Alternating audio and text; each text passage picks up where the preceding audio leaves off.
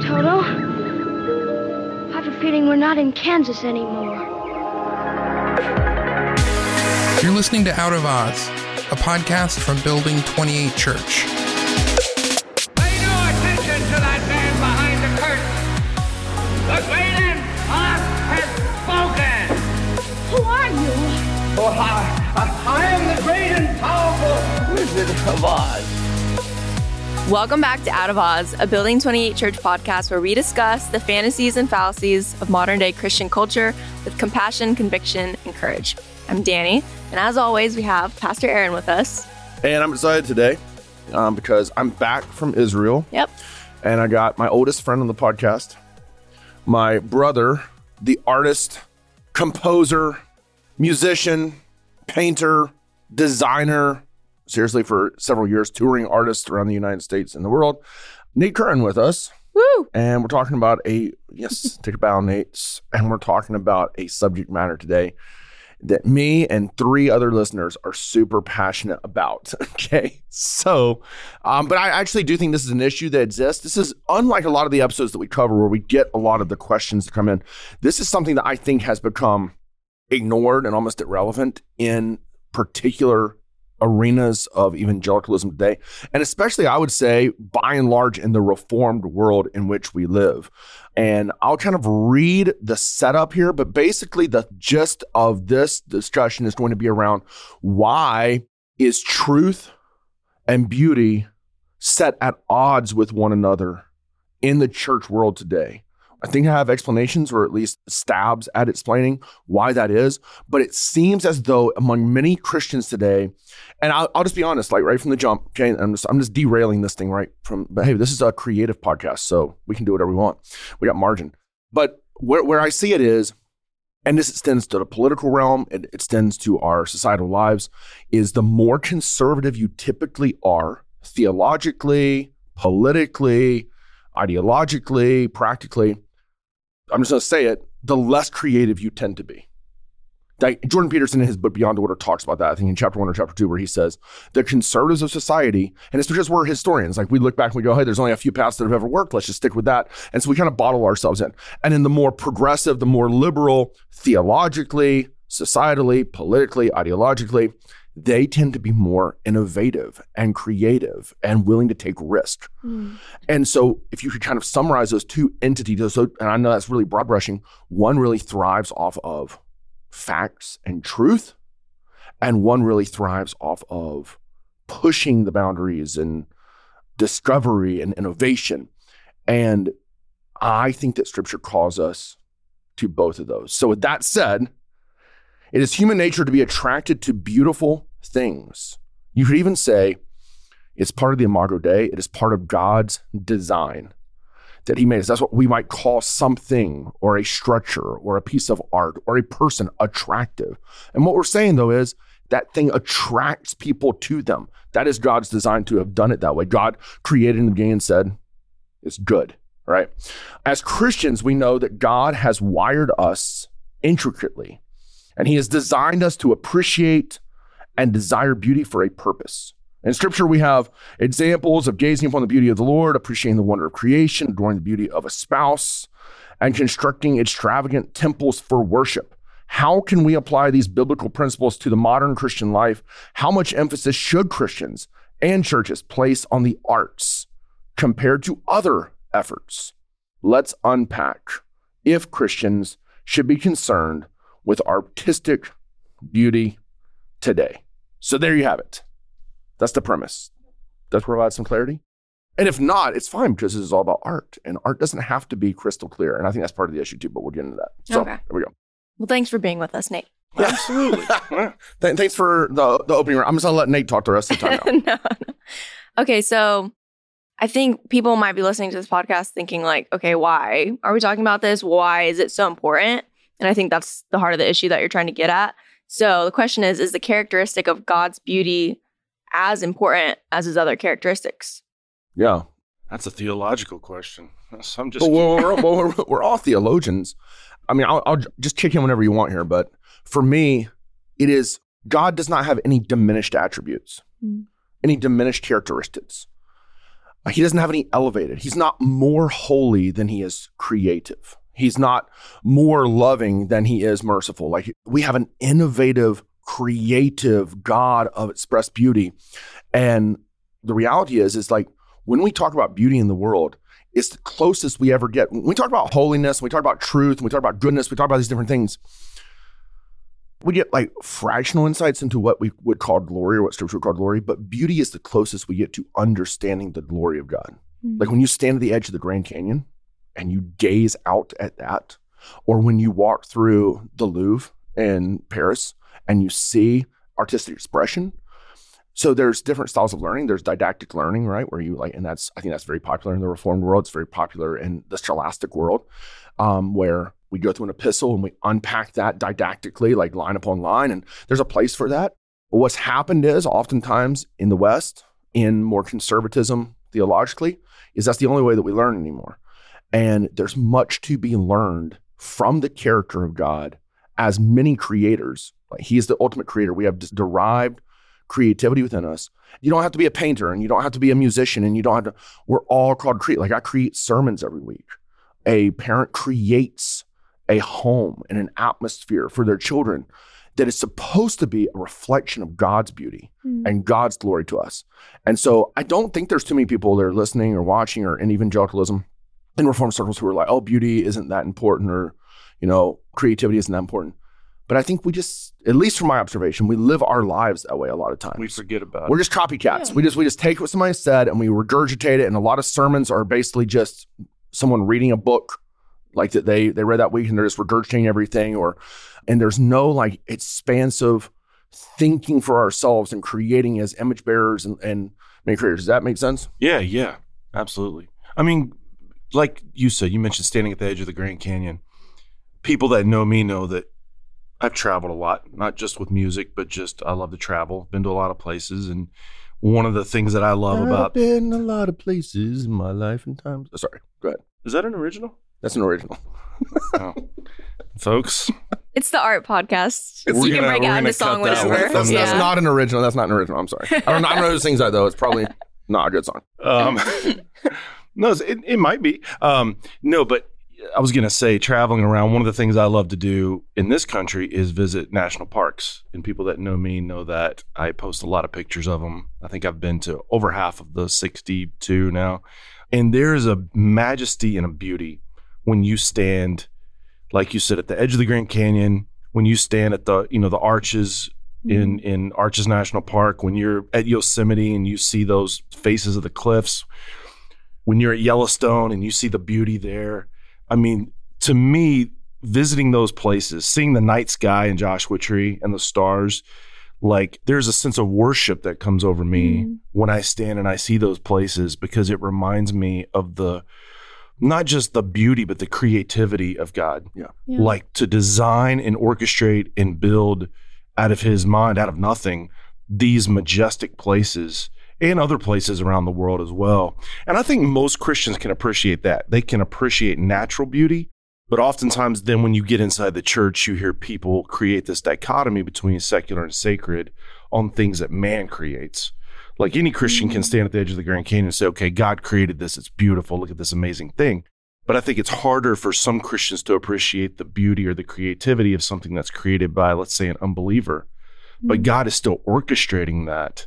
If you think about it, I was telling a friend uh, a couple of nights ago, we were talking about some of the greatest ni- nights of our entire lives.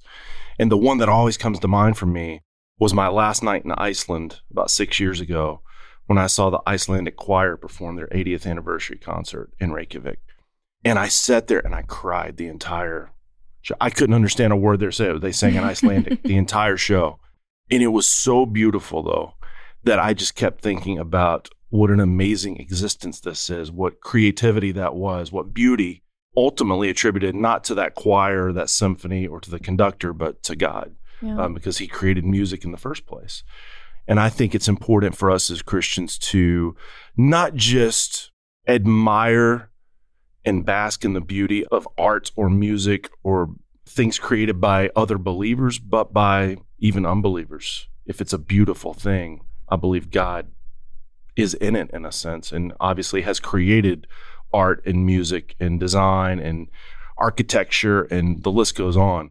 When we say God is in this, we're not saying it, you know, obviously not in a polytheistic or pantheistic way, No, but what no, we're no. saying is that all creativity is derived from the creator. Right. Just like all justice is derived from the creator, all rightness is derived from the creator, all manifestations of love. It moves us deeply when we see these manifestations of love because we're wired to appreciate love.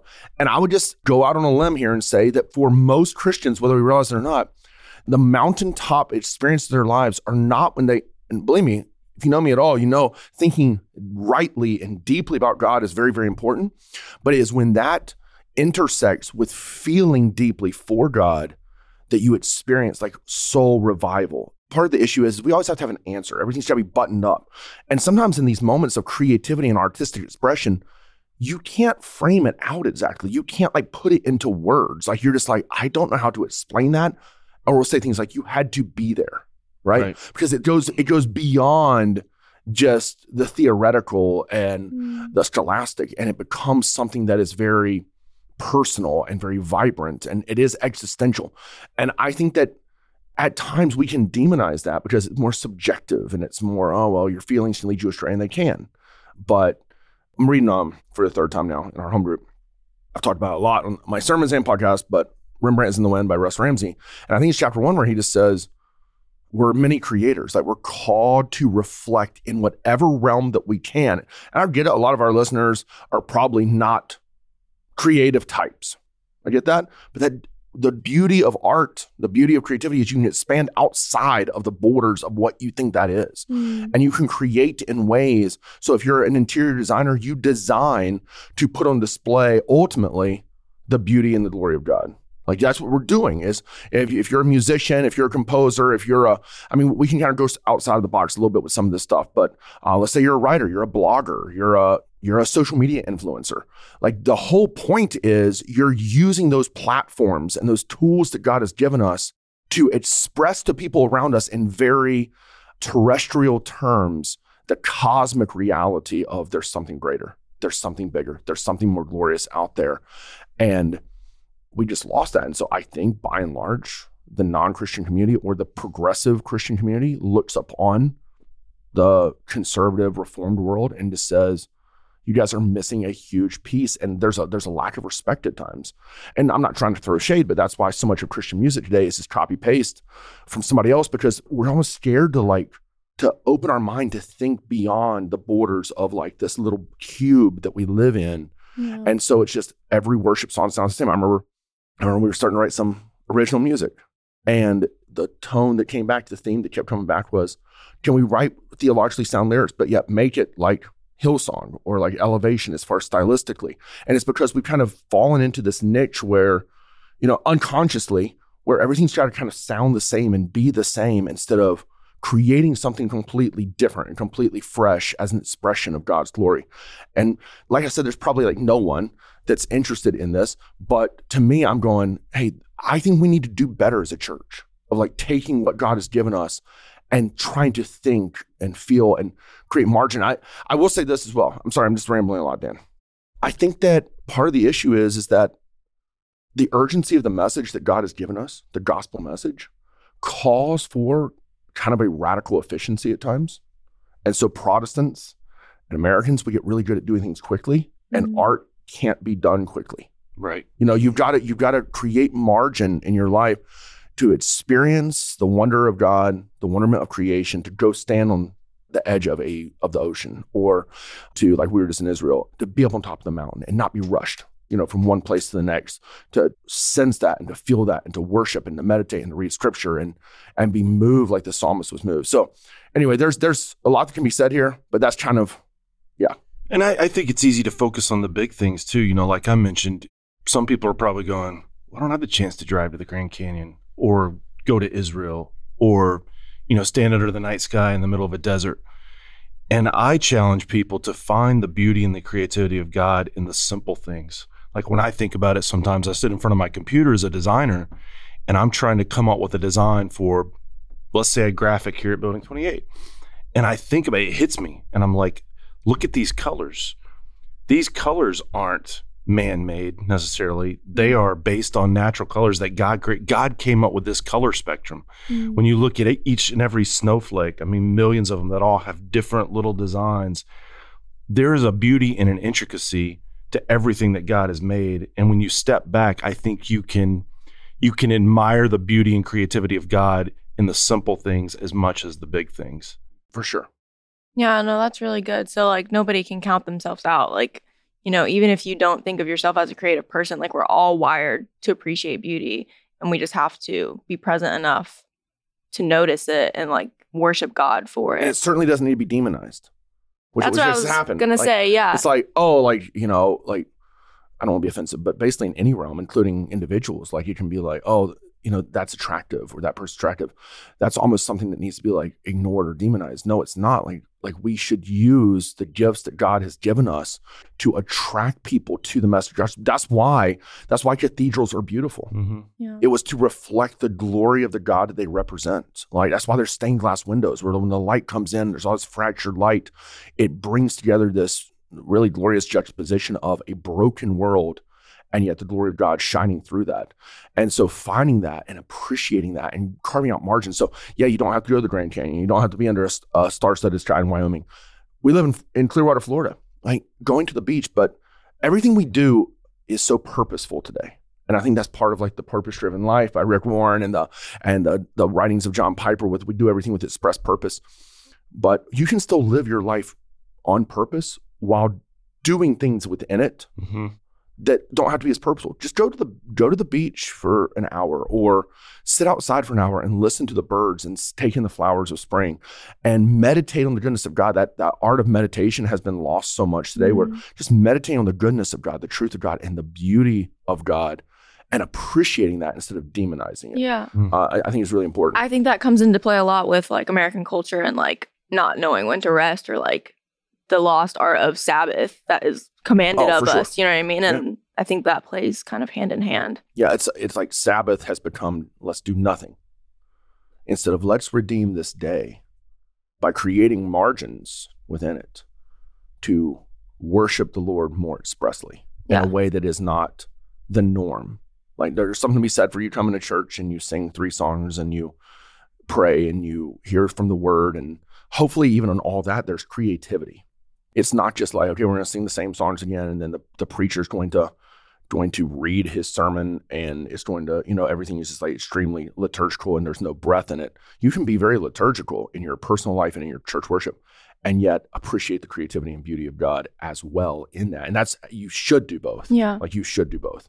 Yeah, I think that's the the heart of it. It's like we see God's beauty and we worship. And I think there's also a lot of like stereotypes for what worship looks like as well. Everything is a box. It's like, oh, worship is just singing and nobody wants to venture out into those other things. Yeah. Yeah. That's why, like, when I see our kids' workers on Sunday, I'll be like, thanks for worshiping today, like in that way. Like, if I'm talking to them because serving our kids is an act of worship. Mm-hmm. Like, when I go in there, like, when I'm not preaching, I go in, with me and our worship leaders, when we go in there, we're looking for creative ways to take this same beautiful, glorious, archaic truth and distill it to the children in 2nd and Mhm. third grade in a way that it opens their imagination and their eyes. I mean, like, so I've talked about this before, but there's a reason why Jesus used parables all the time.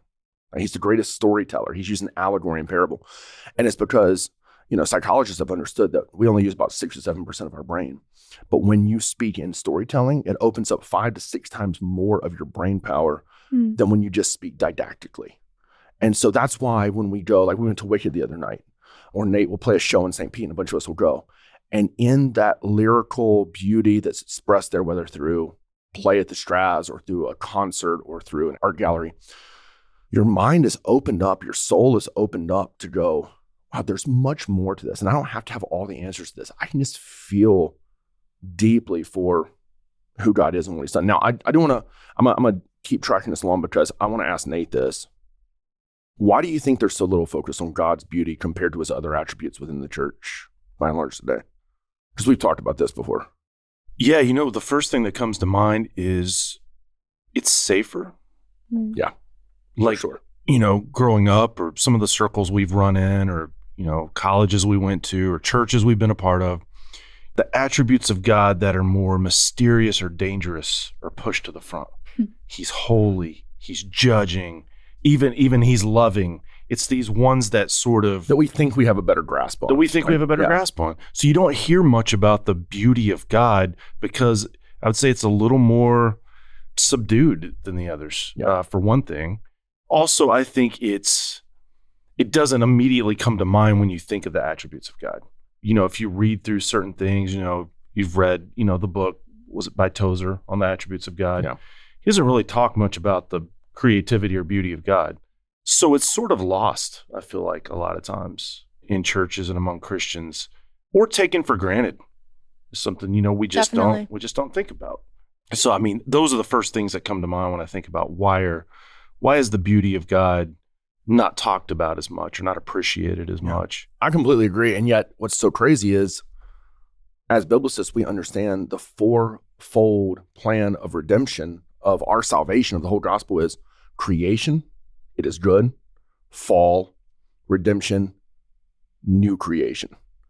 So it's like woven throughout all of who we are as individuals, as people, as the redeemed, that God stepped in and spoke, and light burst from darkness, and color burst off the palette, and all that this, like you were talking about, you know, a few minutes earlier, I think you were talking about like humanity.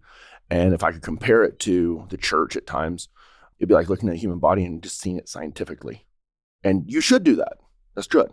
But you should also see the complexity and the beauty and the mm-hmm. innovation that is the human body and how intricate it is for this to work and for this to like move about with the fluidity that we move about. So I think we're missing a big part of who God is if we just focus on, you know, to, to stay consistent with the analogy, just the scientific, the theological, the dogmatic, the but even that, like we don't the best ways that we can express the holiness of God are innovatively because it means other than.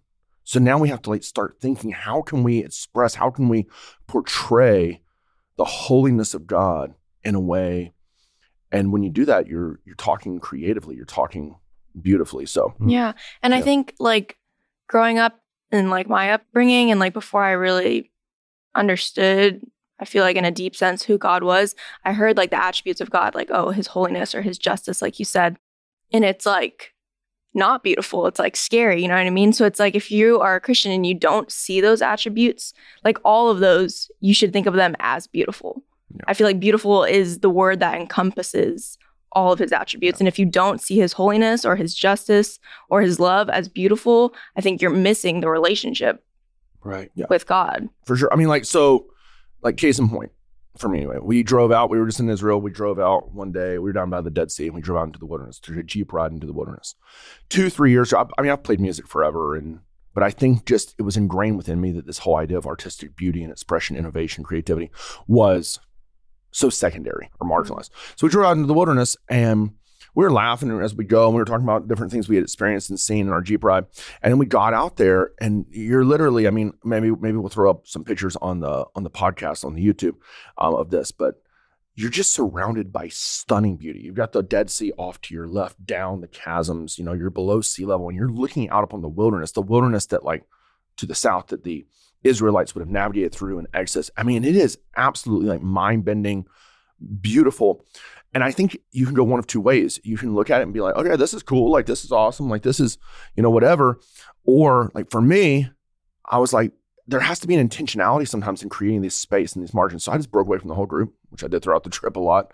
And I went over to the edge of one of these canyons and just sat down. And you should do it with whatever kind of floats your boat. For me, it's classical music. So I just put on some neoclassical music and for half an hour, just thought through all of what came flooding to my mind in those moments of meditation was all of the references in the Old Testament to the desert and the wilderness and the place of testing and the place of renewal. And that doesn't happen if there's not like some time for meditation and and so I came away with like this this rather for me anyway profound experience of like thinking through how God has brought me through Mm. desert and wilderness and drought and spiritually speaking and how in those moments like I was desperate for renewal and desperate for food and desperate for sustenance for the soul. And so that's just one example of many where I think like in everyday life you can we try to instead of being so busy and that's part of the issue instead of being so busy one thing pounding on top of the other it's just creating space to actually appreciate and enjoy the glory of God by seeing and, or as Piper would say, by seeing and savoring His beauty. Like you know, so Sure. um, yeah, Can you imagine if David was too busy to write the Psalms? I know, right? Because we went to Ian any Getty. of- Good thing he didn't have a cell phone. yeah, yeah, exactly, yeah. Like, or, or if any of the poetic books of the Bible, like, just weren't there. Yeah. Well, I That'd be always pretty think sad. about like going back a little bit. We're all creators here. You create sermons, you create music, you create social media posts Mhm. and, and design things. I'm a designer. I'm a songwriter. Yeah. We all we're all creators. And the first thing that's mentioned in the Bible is in the beginning, God created the heaven and the earth. And then it talks about, you know, the six days he created and he looked at these things and he said, It is good. And we all base our creations and our creativity off things we've learned or absorbed or things that make an impact on us. You know, as a songwriter, we're influenced by songs we've listened to. As a designer, we're influenced by other designs that we see. Yeah. God created all this out of absolutely nothing.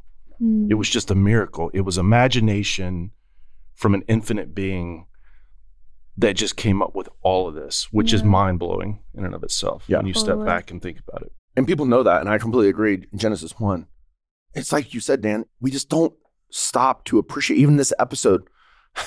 It's going to be like, oh, whatever, you know, like Yeah. from from I'm sure, but because it's like we don't stop to appreciate that it's not just Genesis one, it's Genesis two, Revelation, Revelation twenty two, the last book of the Bible, and I think we can read it and just not feel anything. But if we actually stop to meditate on it, it is beauty. It's then the angel showed me the river of the water of life, bright as crystal. God didn't have to put that in there. The descriptor of the river of life, flowing from the throne of God and the Lamb to the middle of the street of the city, also on either side of the river, the tree of life with its 12 kinds of fruits. So you close your eyes and you begin to imagine what it's like. This it's describing eternal beauty, yielding its fruit each month. The leaves of the tree were the healing of the nations. And it goes on, it's just described. This is the very last book of the Bible. It's describing the new creation and what God has done. Hmm. And it's just so easy to be like, oh, I gotta get to my Bible reading. And like instead of like stopping to feel and stopping to consider that beauty is not secondary to holiness. It's not secondary to truth. It is intricately woven into holiness and woven into truth. And it would do us well, it would do our souls well. Like we don't just have a heady religion, we have a soulful faith. It would do our souls really well. And it has done my soul really well over the last couple years. Because I would say Romans is my favorite book of the Bible. I still love Romans. Romans is awesome. But now the Psalms are my favorite. Like where I've just gone, because the Psalms, I think we cheapen them. Like we're like, oh, like this is poetry. No, it speaks about the grandeur of God and the greatness of God and the holiness of God and the mercy of God, but it does it all beautifully, like in a Mhm. way that helps us by God's design to feel who He is and you know His glory. So Yeah. How would you respond to the people? Because I know, like, I've heard it, and I'm sure you guys have as well. The people that don't understand why we have social media team, or don't understand why we have. this sounds like it's coming from a dark place, Dan. Well, I'm just saying, like, people that don't understand, they don't think that we need that. You know what I mean? Or like, we don't need designers, or we don't need to make our church look a certain way. Or it's like, this is all like kind of unnecessary. You know what I mean? Or it's like frivolous or superficial or shallow. Like, let's just teach the Bible. And obviously we should, but like, how how would you respond? Go ahead. I want to hear the artist first. Oh, man. Well, you know, I can't speak just f- for Building 28, but, you know, just in general, as believers, I think we are to reflect the beauty and character of God. And like we've talked about this entire episode, part of that character is his beauty, creativity, splendor, and we are called to show that. So, looking at it purely from a theological standpoint, I would say it's important for us to have some of these things or all of these things to help showcase what Christians are and what, what we can be. Christians aren't necessarily just off sitting in a room in the dark, chanting like monks, or Hopefully not. in a, in a church that has 70 year old decor and no AC and everyone's wearing suits and ties. And Christians can't appreciate current culture. And I mm-hmm. think we are called to show that. But beyond the theological, you know, when, you, when we're talking about just winning people or, or drawing people, you know, to me, also being part of the culture in it, but not of it, is adapting to the the methods and the design and the maybe the look and feel. And so I think social media is, you know, just for one, one of those things you mentioned is super important because that's how a lot of people are looking to find a church or a space And so we need to adapt to that to help draw them in.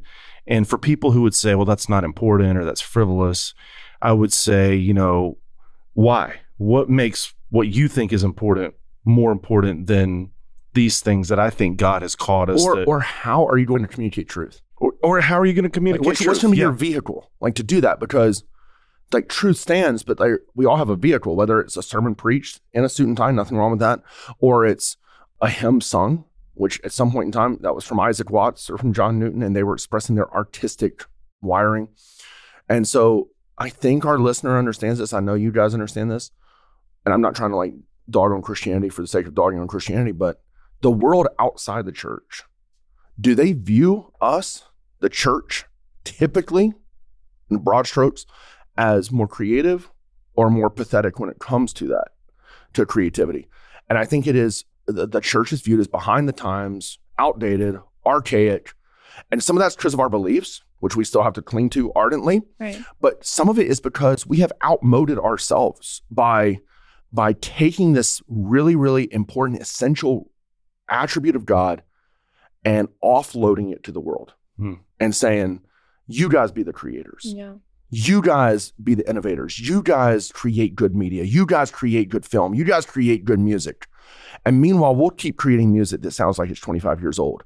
And and we'll keep gathering in our kind of cultish circles at times and doing the same thing we've been doing for years and years and mm-hmm. years instead of ever thinking outside of that and saying maybe with the the way things are changing and i mean there would have been no reformation if that was the mentality. Mm. Because the reformers were huge on creating and expressing even though there was the destruction of the relics and the uh, kind of iconoclasm that existed in the Reformation because of the, the crucifix and the holy objects to be worshipped, there was a huge influx and rise of poetry, especially in the way of music, to catechize and to instruct. And this is where songs like A Mighty Fortress Our God comes out of the Reformation, which is just filled with graphic, expressive pictures of what it means that the Lord is a mighty fortress. I mean, the, the, the title of the song itself gives us a visual of a fortress so that we can understand, like, as the psalmist did, this is our God. I mean, mighty fortress, our God is written from one of the Psalms.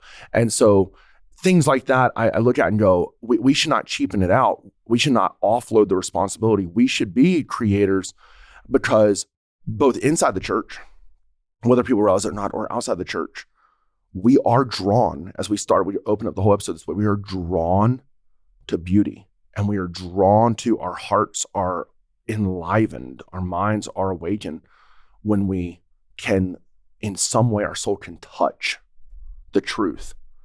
And that's why, you know, so, so many people get addicted to television shows and they're not creating as they're watching them, but somebody created that show to move them to feel something. Mm. Or they created, Taylor Swift writes her albums to, to uh, whether you like her music or not, but to move people to feel something. And that's why they sell millions of copies. Just somebody felt something there. And going back to an earlier concept, we cannot separate that out and go, that's profane or that's secular. Mm. And we're going to be over here. And that means that creativity and making people feel something is secular. And, and let's just, let's just think and let's just, you know, no, like we need to meld those worlds together because God is a God of the head and a God of the heart. Mm. That's really important for us to like keep in mind as we progress through. Yeah, I was just thinking as you were talking about that, I was thinking back. I'm probably going to date myself with this reference, but I was a big Smashing Pumpkins fan for a long time. If people are familiar with with that rock band from the '90s, and they're still playing today, and the lead For singer, your salvation. yeah, of course, uh, Billy Corgan, the lead singer from and then guitarist from Smashing Pumpkins. I I met them at a show at the Fox Theater in Atlanta. I think it was 05 or 06, so many years ago. And uh, we had a conversation, he and I backstage. And part of it was about a particular song he had written. And I was curious about why he had written it and the story behind it. And we kind of talked about it a little bit. And it was shortly, after, it was either shortly after that or shortly before he did an interview. I think it was on CNN. And I remember going home from hanging out with him at the time and watching that interview. And the interviewer asked him, So, what's the future of rock and roll in this country? And he said, You know, rock and roll has covered sex, it's covered love, it's covered drugs, it's covered this and that. And he said, The future of rock and roll to me is God. And they were like, What do you mean by that? And he goes, I think God is the unexplored thing behind music that we haven't had haven't touched on yet. And the interviewer said, Well, what would you say to all the Christian artists then that have been making music for the last 20 or 30 years?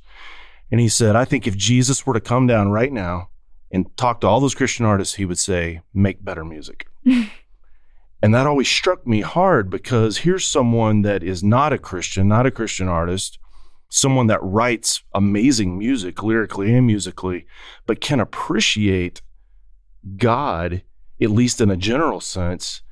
And I would say, even today, certainly there's good Christian music out there, but we can be even better. We can be better. And that's not necessarily just how many times can we put Jesus into a song, it's creating music or design or art or architecture or social media or whatever it is that is cutting edge and creative and unique for the glory of God. Yeah. And it's been falsely attributed to Luther over the years, but the saying that, you know, about the cobbler, whoever said it, it's true though. They're like, the goal of a Christian cobbler is not to preach, to write scripture verses on their shoes, but to make the best shoes they can for the glory of God. Mm. So that's what it gets back to this concept of you're listening, you're like, I'm not a songwriter, I'm not a poet, I'm not a- an artist, uh, you know, whatever it is that you're doing.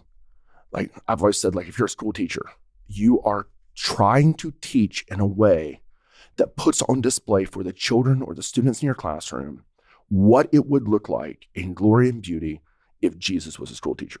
Hmm. That's what you're trying to do.